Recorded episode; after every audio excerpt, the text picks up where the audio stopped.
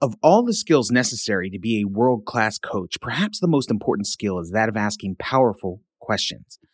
Sometimes we believe powerful questions are complex or tricky questions that surprise the client and get them to think outside their normal patterns of thought.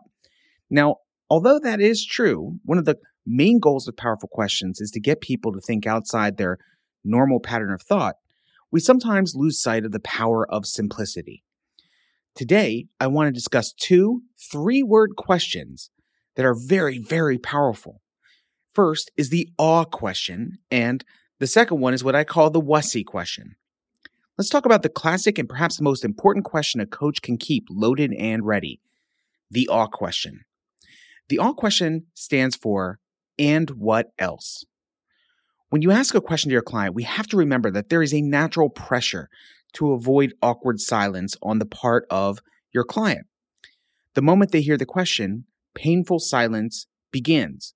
Now, we as coaches love silence. The more awkward, the better, because it means the client is searching deep. Your client, on the other hand, feels pressure to answer and will thus often say the first thing that comes to mind. Unfortunately, there's often nothing insightful in the first, second, or even third answer. So the awe question becomes a powerful question because it allows them to toss out the obvious answers and forces them to go deep. You might ask, Joe, what do you want to achieve in the next year? To which Joe might respond, Well, I'd love to earn six figures this year. You might respond, Okay, do you have any specific figure in mind?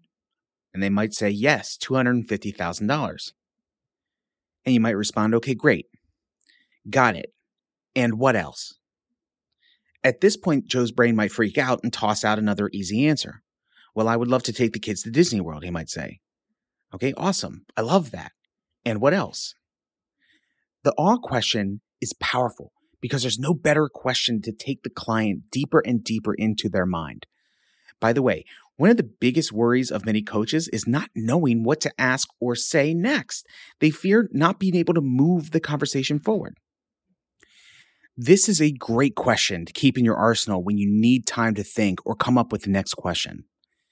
Now, the other three word question is the wussy question. It's a great follow up question once you find out what your client wants to achieve.